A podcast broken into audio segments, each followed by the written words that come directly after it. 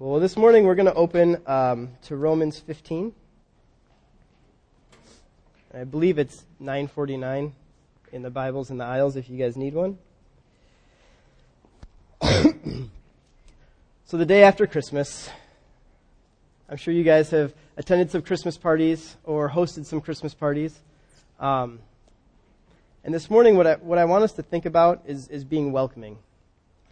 I wonder how, how do you welcome someone? What do you do when you're expecting guests or visitors over to your house? Do you prepare? Do you sacrifice anything for that visit to welcome them into your home to make them feel comfortable?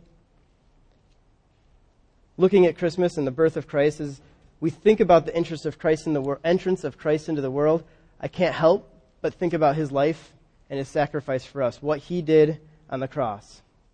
And it's amazing to me that from the beginning, from the foundations of the earth, Christ knew what he was going to do for us, for sinful people. He would come to earth, live as we do, and die for our sins. And it's because of him that we are welcomed into the kingdom of God. And that as one body, we would glorify God. So let's read Romans 15, uh, verses 7 to 13. Therefore, welcome one another as Christ has welcomed you, for the glory of God. For I tell you that Christ became a servant to the circumcised to show God's truthfulness, in order to confirm the promises given to the patriarchs, and in order that the Gentiles might glorify God for his mercy. As it is written, Therefore I will praise you among the Gentiles and sing to your name. And again it is said, Rejoice, O Gentiles, with his people. And again, praise the Lord, all you Gentiles, and let the peoples extol him. And again Isaiah says, The root of Jesse will come even he who arises to rule the Gentiles, in him will the Gentiles hope. May the God of hope fill you with all joy and peace in believing, so that by the power of the Holy Spirit you may abound in hope. This is the word of the Lord. Let's pray. Father God, this morning, I pray that your gospel message would be communicated clearly. I pray the words that come from my mouth would not be mine, but would be guided and steered by you.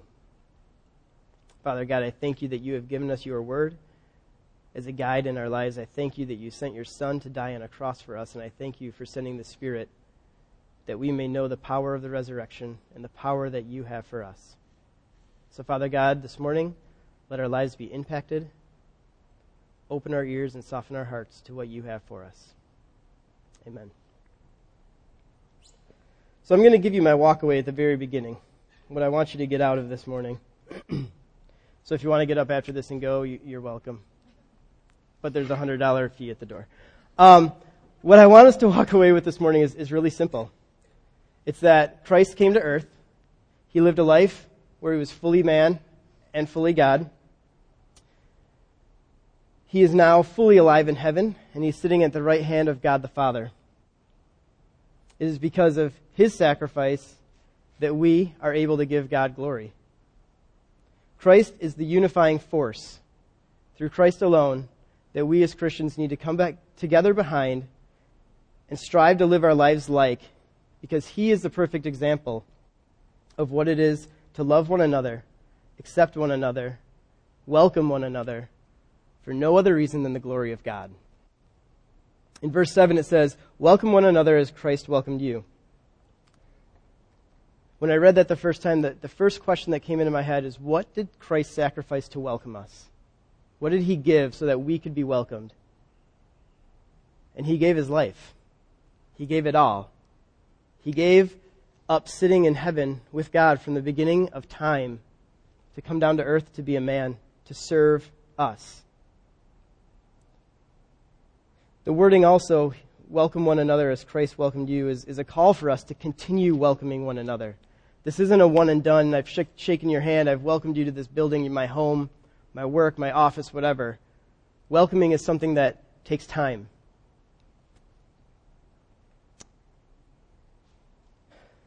Yeah, we all have our shortcomings, don't we? We're rude, we're inconsiderate, we're annoying, we're selfish, we're greedy. Christmas was yesterday. Think about it.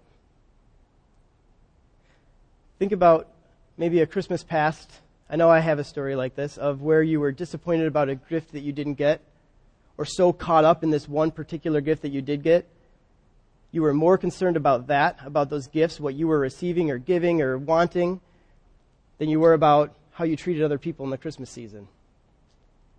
How you greeted the, the clerk that was checking you out in the busy Christmas time, or how you interacted with a clerk when you were trying to return something that you maybe you didn't have the receipt. Or bigger yet, what kind of reflection were you of Christ to everybody during the Christmas season?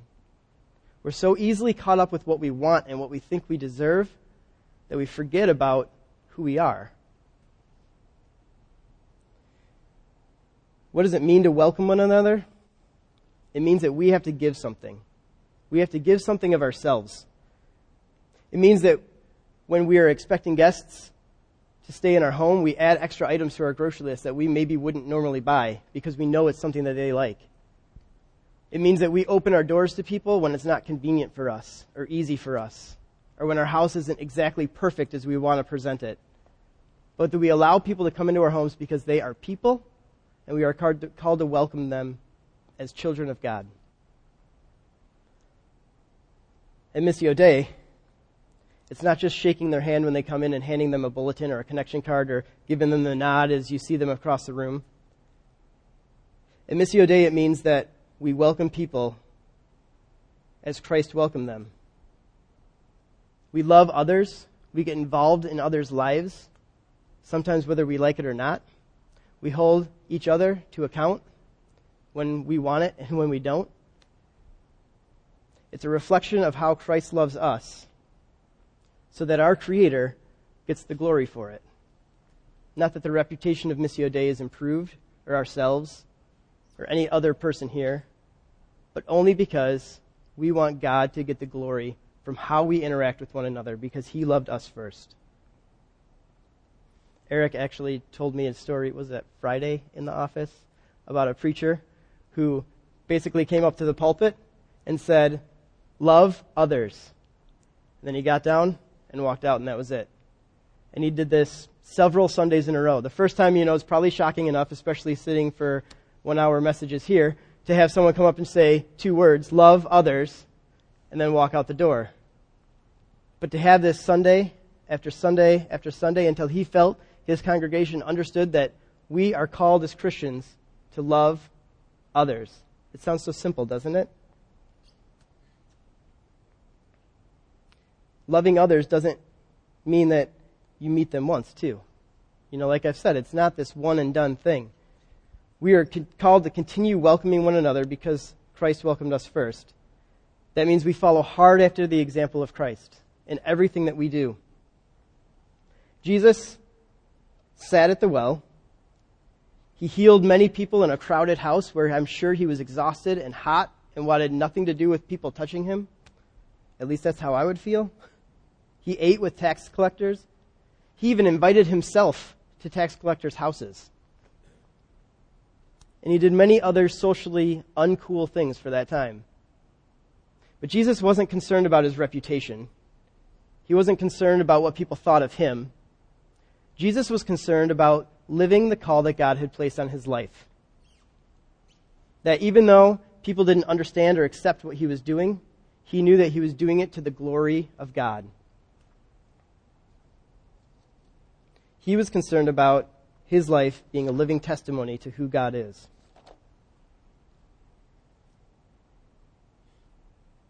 So even us, as we were still sinners, vile, ungodly enemies of God, he came and died for us.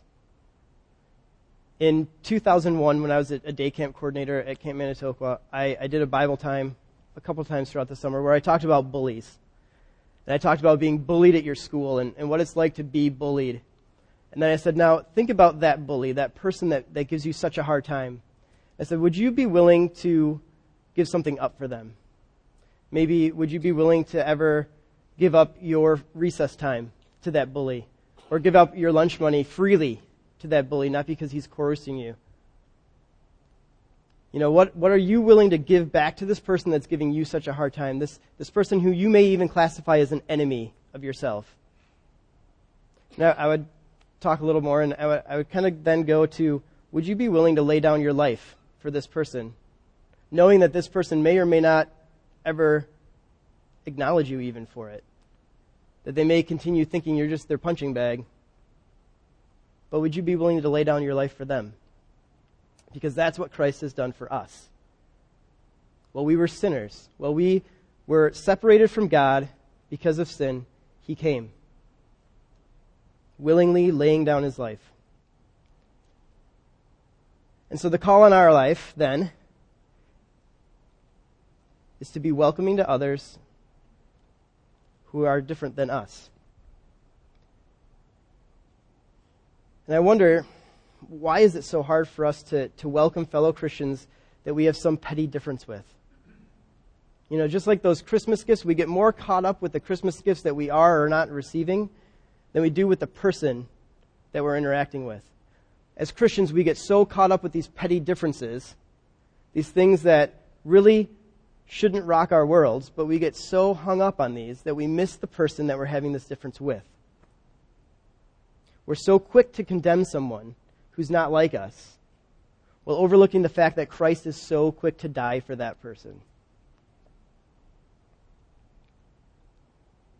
We are called that we might be one body, the body of Christ, fully unified behind the sacrifice that Christ made for us following after the leading of the Holy Spirit, that is one, one body of Christ, we would bring God glory.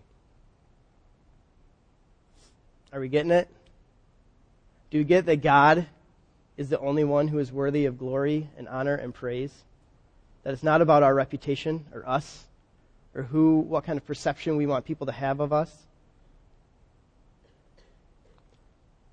Our word, our life, in word and deed, needs to testify in everything we do to the greatness of God, our Father in heaven. As we move to verses 8 through 12 ish, 12, we see Paul, who has now clearly pointed to Christ as the model for how Christians should live, shifting gears a little bit. He shifts gears to talk about Jesus' ministry and the objectives that he had while he was on earth.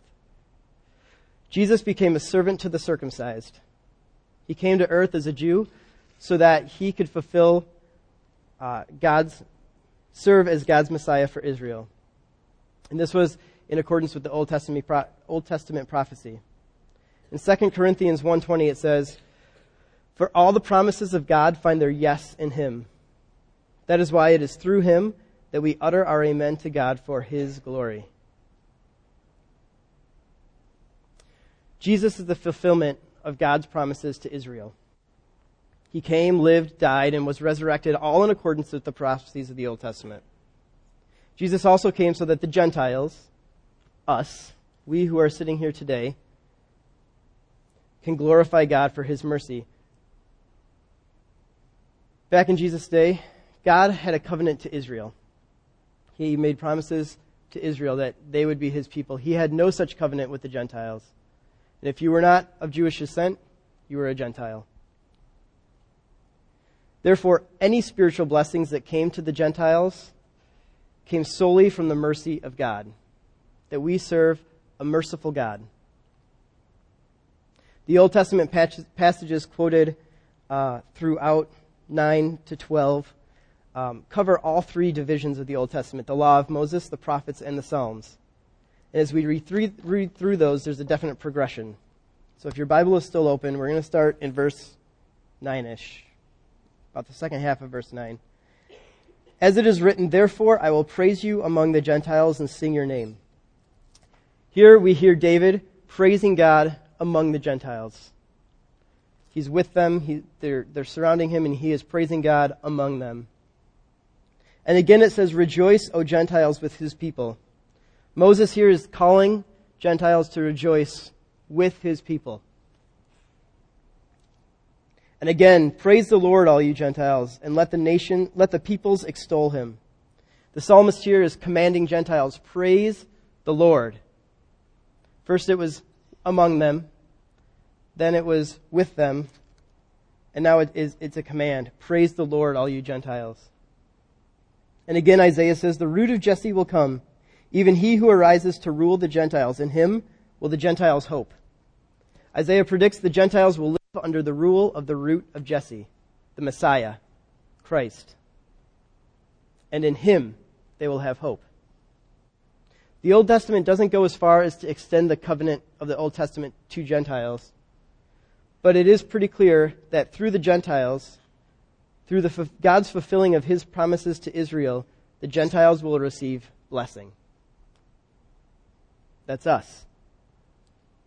Through those who believe because of the Word, because of the leading of the Spirit, because of the testimony of others, we are blessed by a merciful God that we serve. In fulfilling his promises, God creates a new covenant with his people, a covenant in the blood of his Son.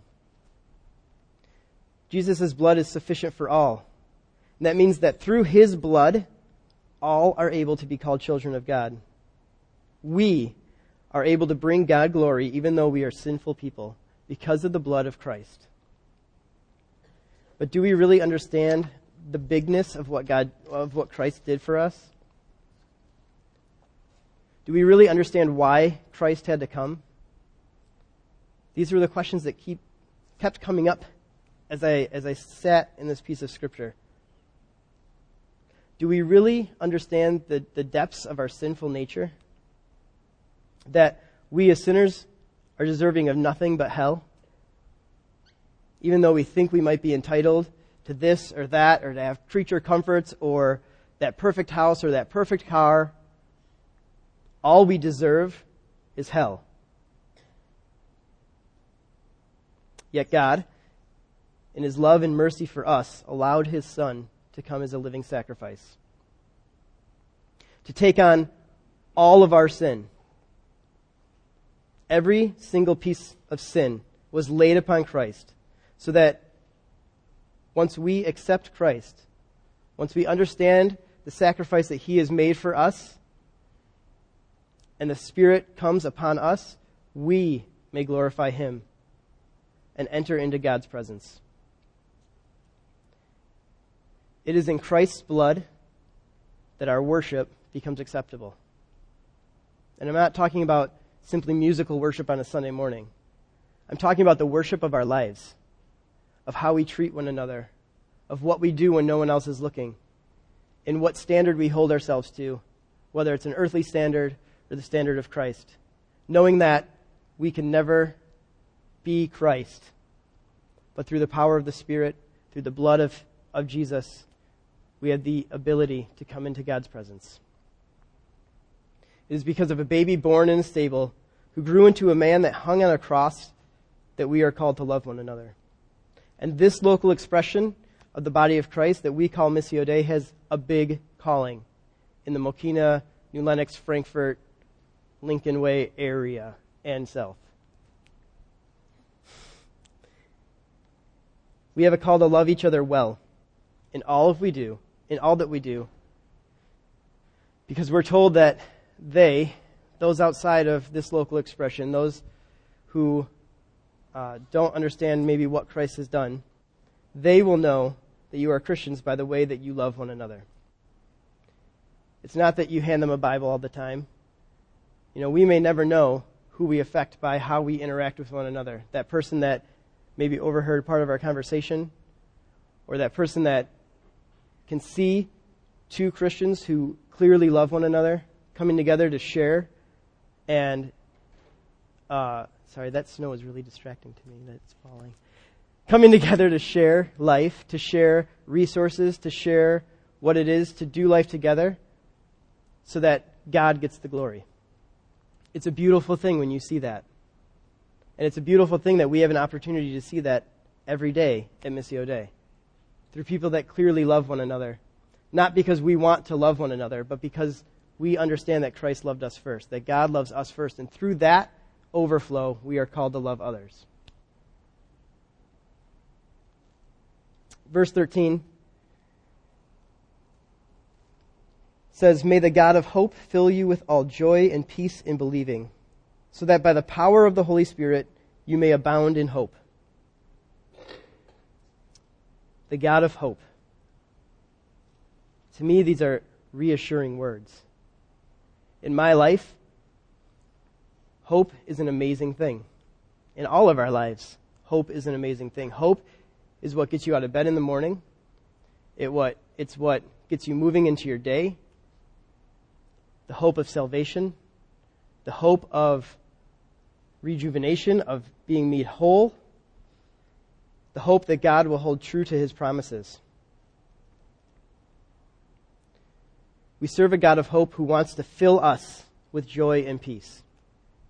Joy being the delight of anticipation of seeing one's hopes fulfilled, and peace being the assurance that God will fulfill those hopes. We are assured of that. That's not an I think statement. That's not an I want to believe statement. We serve a God who fills us with joy and peace so that we can delight in anticipation and be reassured that He will fulfill our hopes.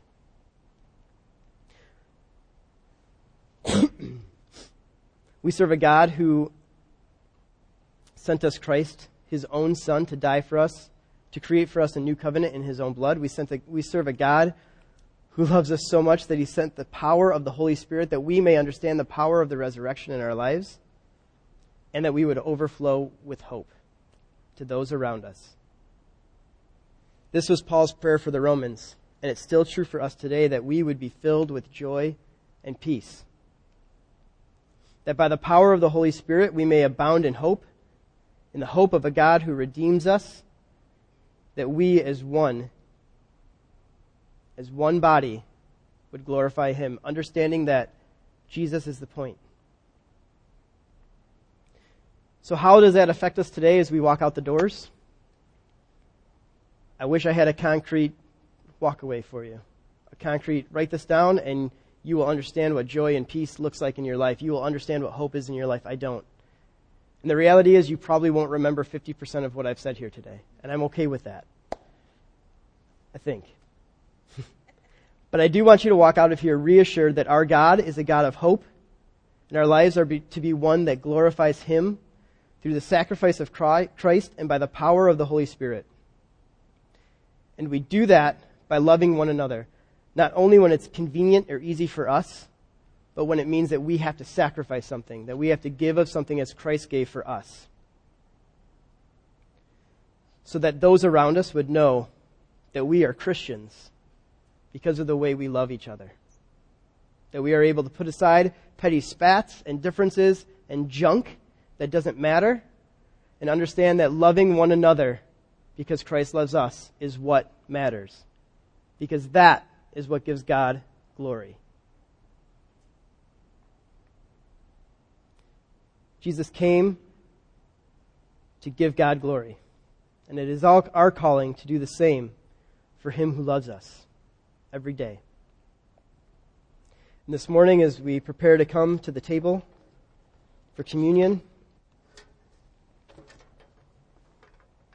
I want us to remember that we are sinners, that we are enemies of God, but because of His mercy and grace, we are able to come to this table this morning. To remember Jesus' sacrifice so that we might glorify God as one body. As you prepare to come up here today, take your time. This isn't a rush. No one's going to be timing you take your time and, and spend some time in prayer. Be intentional about it. Examine yourself. I know sometimes it's hard to look inward. It's so much easier to look out at everyone else than it is to look at ourselves sometimes. But take some time. Be quiet and still before God. Understand a picture, a glimpse of the sacrifice that Christ made for us. What that means for us today and every day of our lives as we think back to that night that Jesus sat with his disciples, he took bread and broke it, saying, This is my body. Whenever you eat of it, remember me. In the same way, he took a cup and filled it, saying, This cup represents a new covenant, a covenant in my blood. Whenever you drink, remember me. Would the servers please come forward?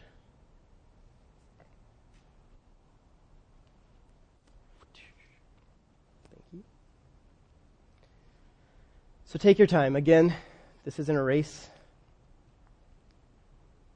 Take this time to be qu- quiet and still and be intentional. And when you are ready, you may come, for all things are prepared.